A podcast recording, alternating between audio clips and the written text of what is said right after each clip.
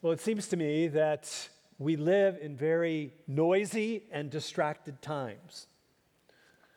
I don't know about you, but I have just been stunned. Maybe the word is amazed at the Pokemon Go games. Now, I have to say that I'm not into this, at least right now. Maybe many of you are. I think many of you are on the plaza, what I hear. Uh, but it's amazing to me to, to observe what's going on. Have you, have you followed the stats about this? Think about this for a moment. This mobile game, this phone game, has gotten more daily users than Twitter in the last week. People are spending more time on Pokemon Go than on Facebook. That's what the data tells us. And if you're an investor in a rather bleak investment horizon or environment, you should own a little stock in Nintendo. Because in the last week, a little over a week, Nintendo stock, if you've noticed, I don't have any in that, I wish I did, has gone up 70%. 70%. Now, Pokemon Go has captured our culture by storm. And it also has led many participants into very dangerous places as they follow their little monsters on their phone. Have you followed some of the stuff that's going on? I uh, watched an interview with a young lady who, in following her Pokemon Go monsters, crossed the road and got hit by a car. Thankfully, she didn't die. And then there are two guys in California that fell off a cliff this week as they looked at their phone and forgot where they were. This is the Pokemon Go world we live in. And in this information age, you know, there's a lot of good things that come with it, right? I mean, but the information Pokemon age has dramatically increased. Well, let's just say the number of distractions. And it certainly has raised the de- decibel level of our daily lives. Isn't it amazing that more and more information at higher speeds bombards us? There's this multiplying of voices that constantly clamor for our attention. There are emails and texts and tweets, Facebook friends, and in this political season, oh my. You can't turn on a broadcast TV program without being inundated with the most disgusting political commercials. We're constantly bombarded. Voices come at us from every angle in nanosecond time. We hear about everybody's opinion. In the democratization of knowledge and information, everybody's opinion has a global stage. Who to vote for, how to raise our kids or grandkids, what you and I should eat or shouldn't eat, what social cause we must care about today, and in an increasing demography world that is aging, how to prepare for retirement well. In such a noisy and distracted world, I have this sense that perhaps the greatest challenge in our lives is listening well. There's just so much background noise, and it's increasingly difficult to know who or what to listen to to discern what is trivial and what is truly important. I was reminded of this this past week. I was out of town in a leadership meeting with a partner organization. And a board member offered some important insight, particularly in the area of big data mining both in nonprofit and profit sectors. Tendency is to gather more and more data. And she spoke of the crucial importance to discern what the data points meant and what data points really mattered in any good decision making. And she made this comment that was so insightful. She said, the most essential skill in today's world is learning to listen through the noise. I think she's right. Listening well matters. The louder the noise, it seems to me, the more difficult it is to listen. The harder to listen, the greater the challenge of hearing through the noise to what is really important. Don't you sense the dripping irony of our times is that, in the sense that listening well is more difficult, and at the same time, it's more crucial? If we don't listen well, we cannot live well.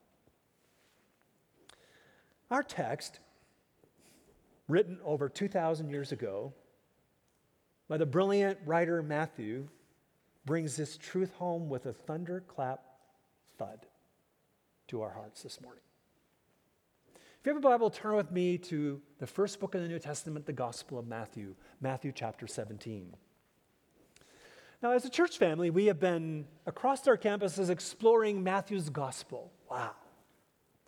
What a treasure it has been. And we have seen as we progress through it that Matthew, as an eyewitness to Jesus, a follower of Jesus, paints this beautiful and compelling picture of who Jesus is and the truly good life he offers. So, here in chapter 17, Matthew continues his literary theme. He recounts a remarkable story of an unforgettable moment for three of Jesus' closest followers, Peter, James, and John. Now, as thoughtful readers of the text, as thoughtful listeners this morning, as we enter into this text, I want us first to observe both its literary and logical architecture. Matthew's literary structure is divided into two basic narrative parts. In verses 1 through 8, we join Jesus on the mountain. On the mountain. Then in verses 9 through 13, we walk down with Jesus from the mountain as he continues his mission to the cross. Embedded in this literary structure is the guiding lockdown logic that brings coherence to the unfolding narrative and to the entire gospel. Matthew's logical flow follows a who, then what form. In other words, when we see who Jesus really is, then logically we are compelled to listen to what Jesus says. So these two essential bedrock truths emerge from this text for those of us who long to live life well, to live the good life Jesus offers. So the flow of the message follows this structure. First, we must recognize who Jesus is. And on the heels of that, Secondly, we must listen to what Jesus says. If you your text open, you'll notice that verse 1 opens immediately with a time marker six days. This is important because the mountaintop experience that we are going to encounter is six days after Jesus makes it very clear to his disciples he is making his way to Jerusalem, not for a coronation, but a crucifixion to suffer and die.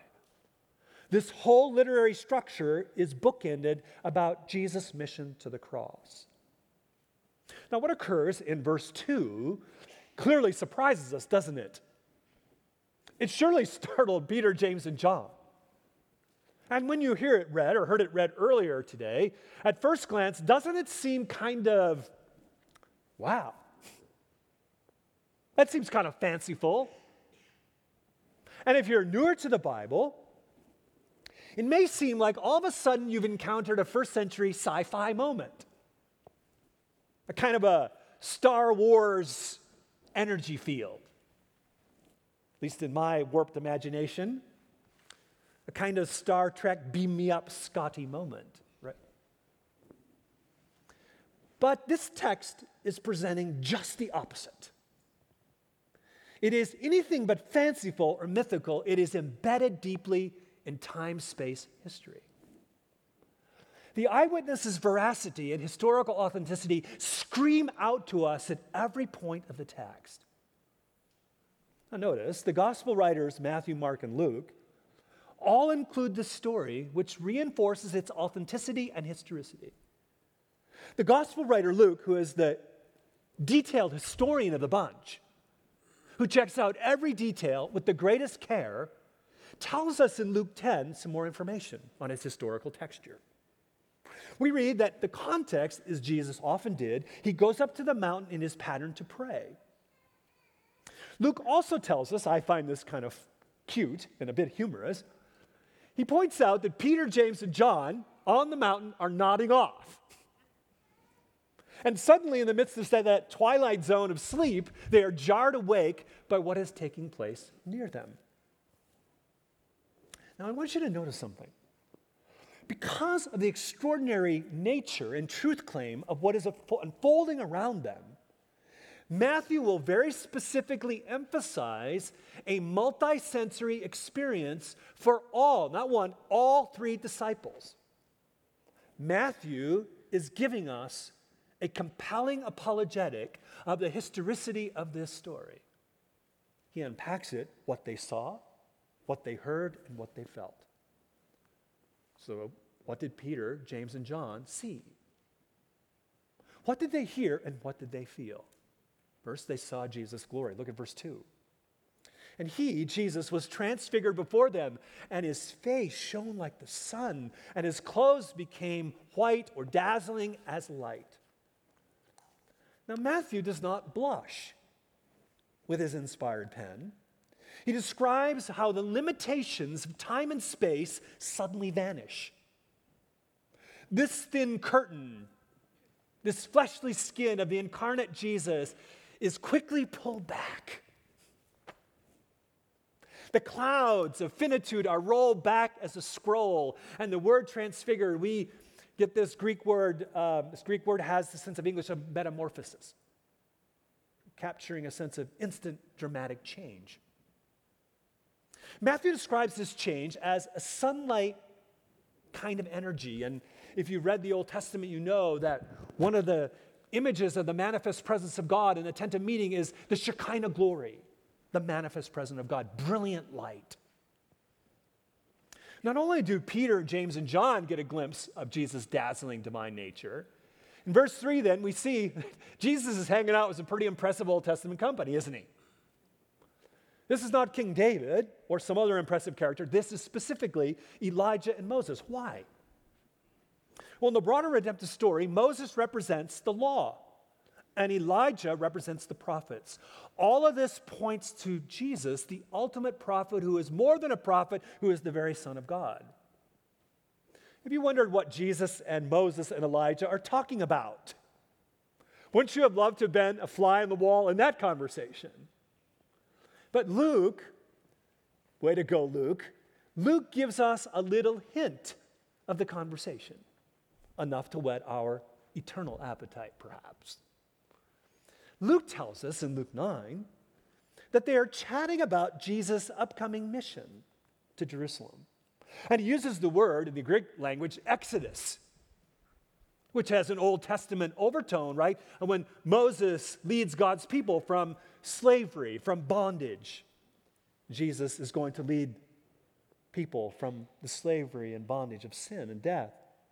But in Luke also, in the cross, and Luke also also forecasts the future glory of Jesus in chapter 9, verse 26, that it is also his second coming of glory that he has in mind.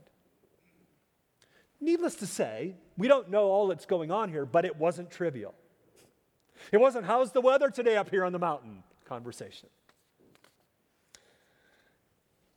Now, seeing Jesus' glory, aren't you just stunned at what comes next? Good old Peter. Peter gets words out of his mouth. How he can do this, I have no idea. Can you imagine the glory of God and his divinity and the Son of God and the brilliant light that's going on that Peter can talk? And what is amazing to notice is that Matthew injects humor here. Peter says to Jesus, Can you just imagine this going on? And Peter says, Hey, it's picture. Hey, it's good to be here.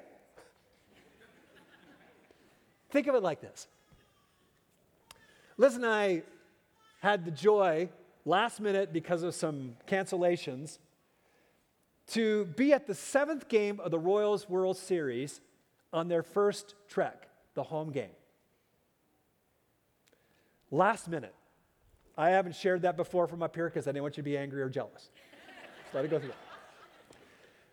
On no benefit of our own, we found ourselves walking on the fourth row of the stadium as the Star Spangled Banner was played. Fourth row.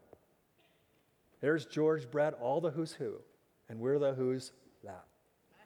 Now imagine, imagine me poking George or somebody else there, all the who's, and say, Wow, it's good to be here. You go, duh. That's what Matthew is saying. It's like, duh. There is an awkward humor here. And not only, Peter keeps blabbering. He says, I'm going to build three tents. Now, there's all kinds of potential meaning of this in the Old Testament. There was a tent of meeting where Moses met with God. And there was a feast of the booths, which captured the tent. But I don't think there's a lot of Old Testament allusion here because the context is humor. What I think, what I think is going on here is Peter is like on this mountaintop experience. He's beside himself. He's saying, This is so cool. Let's just hang out on this glorious mountain for a while. I mean, like me, Jesus, Moses, and Elijah. Yeah. Fourth row of the World Series, seventh game. Yeah. Peter didn't want it to end. I remember the first time I went to a Christian camp, summer camp. Some of you have done that. I was a young boy and like I was kind of homesick at first, you know, it was hard to go. But the last night we were around the campfire, I had all these new friends. The sky was perfect in northern Minnesota. The aurora borealis were sort of shining a little. This was like, I want to go home. I kept thinking, how can I stay another week? Because mountaintop experiences, you never want to end. Think about Peter's experiences with Jesus already in the gospel calm on the sea, his supernatural power, his brilliant teaching. But here, for the first time in Peter's life and the gospel, Peter gets a glimpse, not an echo, a glimpse of Jesus' eternal divine glory. If you got that, if I got that, you would never want it to end too. He wants to put up some tents and hang out. And isn't it amazing that Peter keeps talking and talking? The text is very explicit about this. There is something really funny going on. You can laugh in this text. And that is not only funny, he keeps talking and blabbering, blabbering. God the Father himself interrupts Peter. Is that amazing? The text is very explicit mindless blabbering on and on, and all of a sudden, God the Father's had it with Peter. Look at verse 5. I'm not embellishing the text. He, Peter, while still speaking, that's the grammar, while still speaking, ongoing, talking, talking, talking, when behold, a bright cloud overshadowed them, and a voice from the cloud said, This is my beloved Son, and who I'm well pleased. Listen to him. Basically saying, Peter, shut up. Listen to Jesus. Can you imagine God the Father giving Jesus a whopping endorsement like this? Peter, James, and John not only see with their own eyes Jesus' divine glory, glory, they now hear with their very own ears Jesus' divine endorsement. Now, if you've been with us and studied the book of Matthew, you know that, hmm, I think I've heard that before. You have. Because this divine endorsement was given in Matthew chapter 3 in Jesus' baptism the launching of his public itinerant ministry as a rabbi. Exact same words, perfectly exact. But here it is given again to his disciples so that they are ready to go on mission with Jesus to the cross. See, endorsements are big deals in life, aren't they? They matter. A strong endorsement from a re- on a resume can make the difference in our lives between getting into a particular college or receiving a scholarship or landing a good job. See, we all know it's not just what we know, but who you know and what others say about you that matters. Think about this a coveted big name endorsement can help make an obscure author a bestseller. Think Oprah. Or an indie film can become a blockbuster film. Or the right political endorsement can mean the difference between winning and losing. See, the high value of an endorsement is not only about what is said, but mostly about who says them. Now, don't miss this. In the chapter before, Jesus is given an endorsement by Peter You are the Son of the living God. Amazing. But the big endorsement comes in chapter 17 when God the Father endorses Jesus. You are my, my, beloved Son in whom I'm well pleased. You can't get any bigger endorsement than that. See, in recognizing who Jesus really is, Peter, James, and John see Jesus' divine glory. They hear his divine endorsement, but do not miss the next thing. They also feel Jesus' divine and tender touch.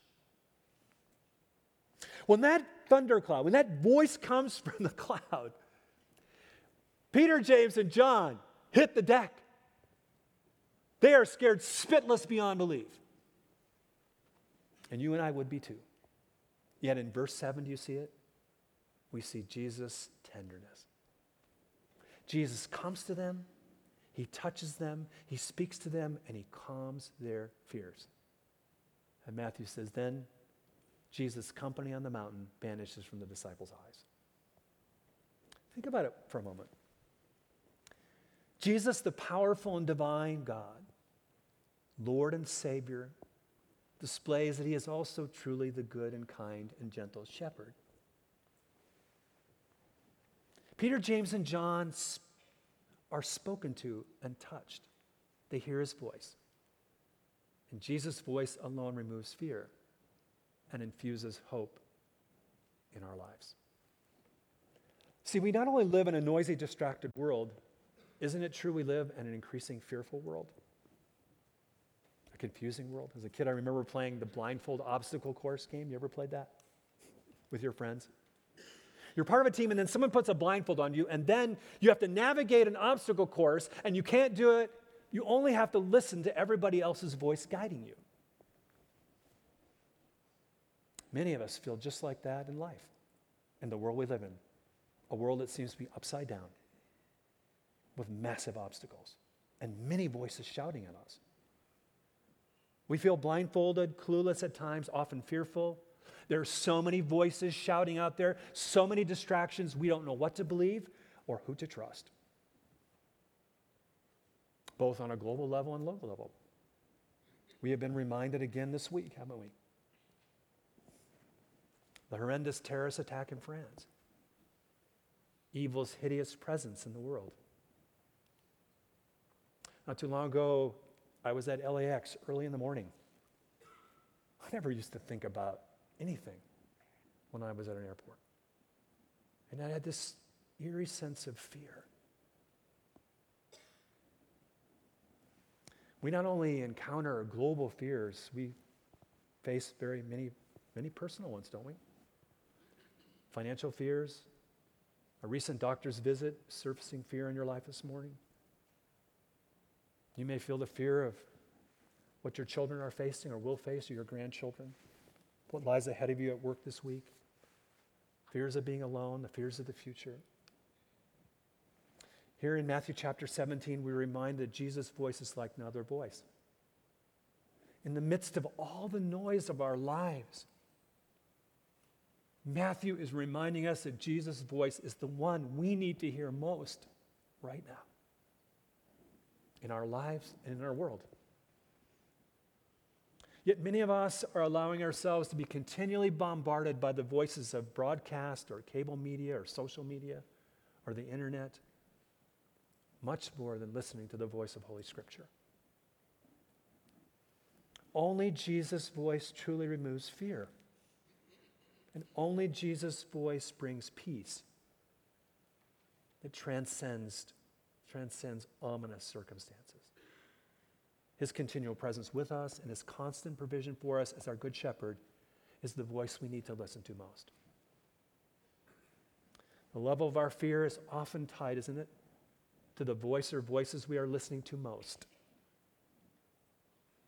Listening to Jesus' voice is the voice that matters most. As Matthew 17 continues, Matthew wraps up the story, doesn't he? In verses 9 through 13, he describes Jesus coming down from the mountain with Peter, James, and John. They are focusing on their journey ahead to the cross and his resurrection. Aren't you just struck in heart and mind how resolute Jesus is coming down from that mountain and staying on mission? Can you, can you just imagine? Can I just imagine for a moment how much Jesus must have wanted to stay on that glorious mountain? Having left the triune throne of God, Jesus must have been homesick for heaven at that moment in a way none of us could ever, ever fathom. He must have longed to leave this sin stained world behind and dwell fully in the midst of the sinless, glorious triune Godhead. How he must have seen the cross from that mountain and wanted to avoid that terrible humiliation. And later in the Garden of Gethsemane, Jesus will sweat tears of blood as he contemplates the Father having to turn his back on him. It's hard to even begin to comprehend the searing and crushing weight of sin on Jesus' sinless frame.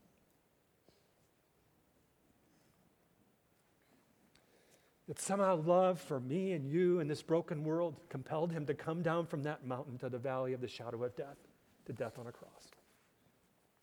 Peter and John and James look back on this unforgettable moment on the mountain of transfiguration as the immovable and sure anchor of their faith.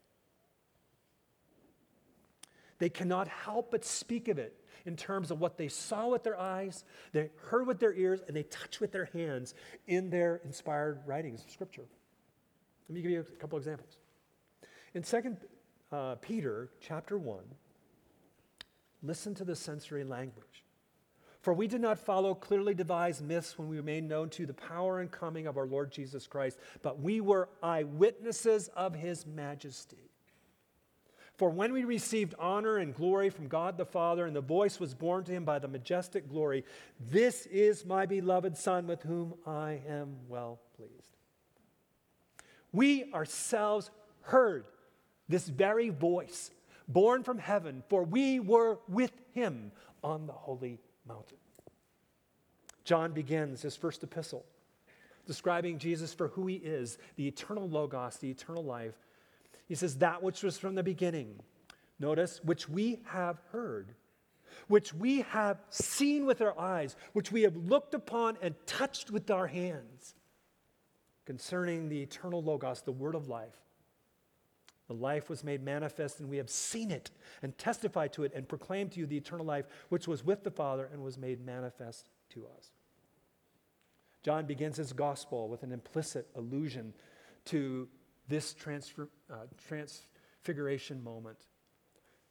Notice in cha- chapter 1, verse 14, when he describes the incarnation, he says, And the Word, that's Jesus, the Logos became flesh and dwelt. Literally, he uses the word tent.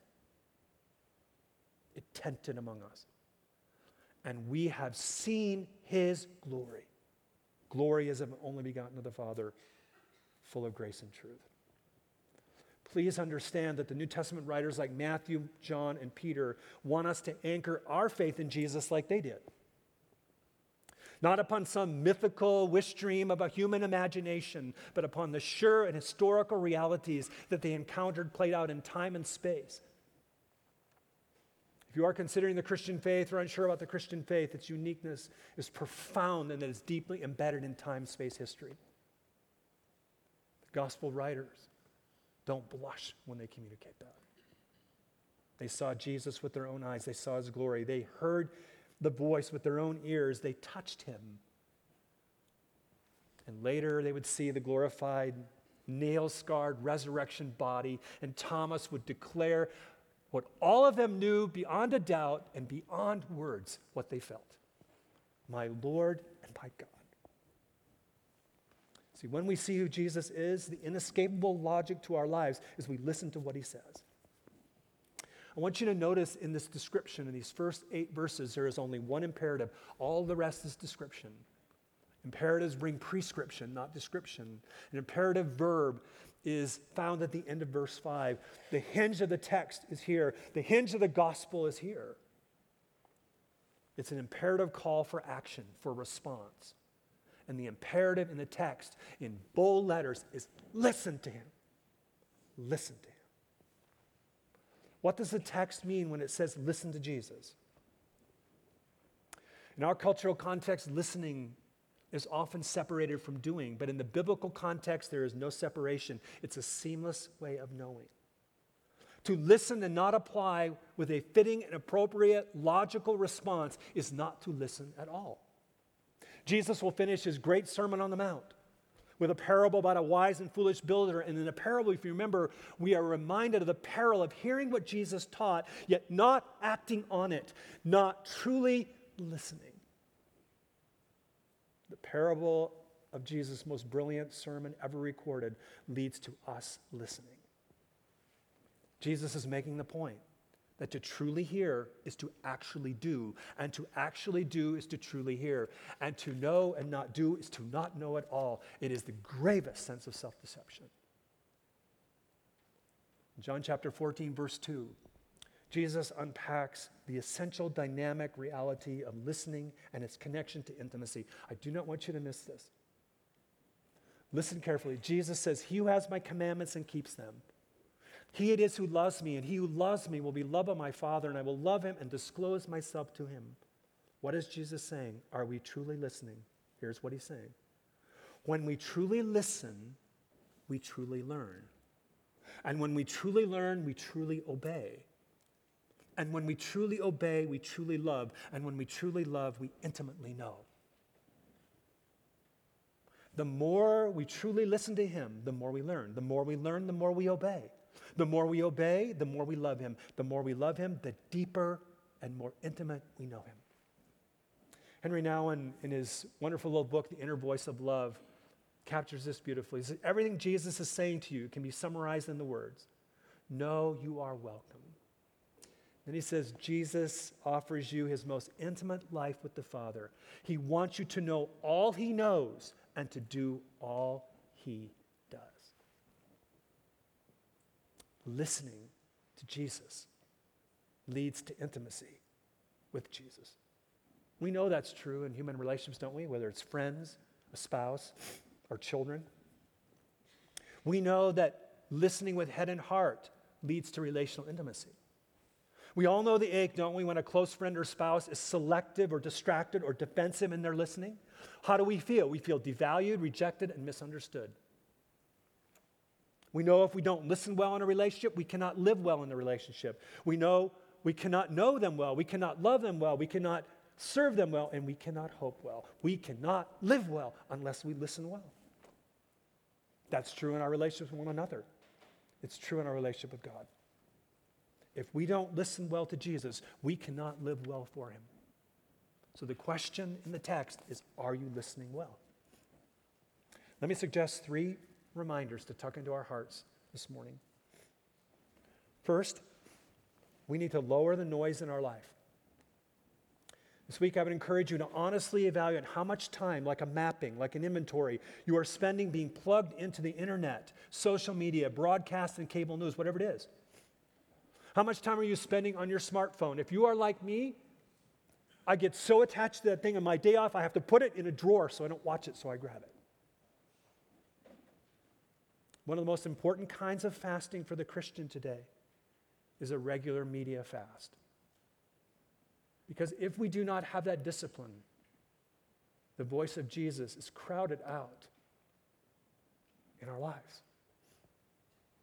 All the information technology we have at our fingertips can enhance our lives. In many ways, it's a gift, but it also can be a curse and enslave us. Lower the noise so you can hear his voice. Secondly, take the initiative to learn. Take the initiative. We must be more intentional to listen to his voice and do what he says and find hope in what he says. So when you do- evaluate your d- daily diet or weekly diet of information, let me ask you a question. How much is coming from the broader world and how much is coming from God's inspired word? Are you listening through the noise? Are you disciplining your life to spend time alone in God's word and prayer? One of the gifts of technology is that we can have our hearts and minds filled with Scripture in amazing ways, right? Are you filling your mind with trivia or truth? There are many wonderful reading apps, Bible reading apps. We have open here at Christ Community. One of the things I love most is Pandora for me, where I can put on beautiful hymns or praise songs and music as a backdrop to my life. See, technology can serve us. And when Paul says, let the word of Christ richly dwell within us, dwell within us, we have amazing opportunities to do that through technology. So, what intentional steps are you taking to see this in your life? Lower the noise. Take the initiative to learn what God is doing in your life, in others' lives, in the world around us. God is speaking through many avenues. The question is are we hearing Him? And are we listening? And last, be attentive to what God is doing. Be attentive. There are many challenges in following Jesus. I know. I wrestle with them too. Challenges to live this good life Jesus has for us. But I want to suggest that perhaps in my life, in your life, particularly in our time, that inattentiveness is the most perilous to your soul and to your relationships. The Attentive Life is a remarkable book that Leighton Ford wrote. And if you have a summer read, I want to encourage you to read this. And in the book, he says something so important, and listen carefully. Everybody hear me? He says, Inattention is the greatest enemy of the spiritual life. Inattention. See, in a noisy world, overextended schedules, we all struggle with cluttered minds, distracted hearts. We need to work very specifically about growing in attentiveness.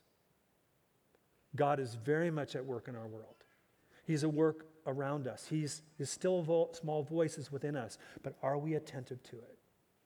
Are we seeing his glory? Are we hearing his voice? Are we feeling his touch? Let's lower the noise. As I bang my. Sorry. Let's take the initiative and let's be attentive. From the Mount of Transfiguration, may we freshly hear God's voice to us. This is my beloved Son, in whom I'm well pleased. Listen to him. If we don't listen well to him, we cannot live well with him and for him. Let's pray.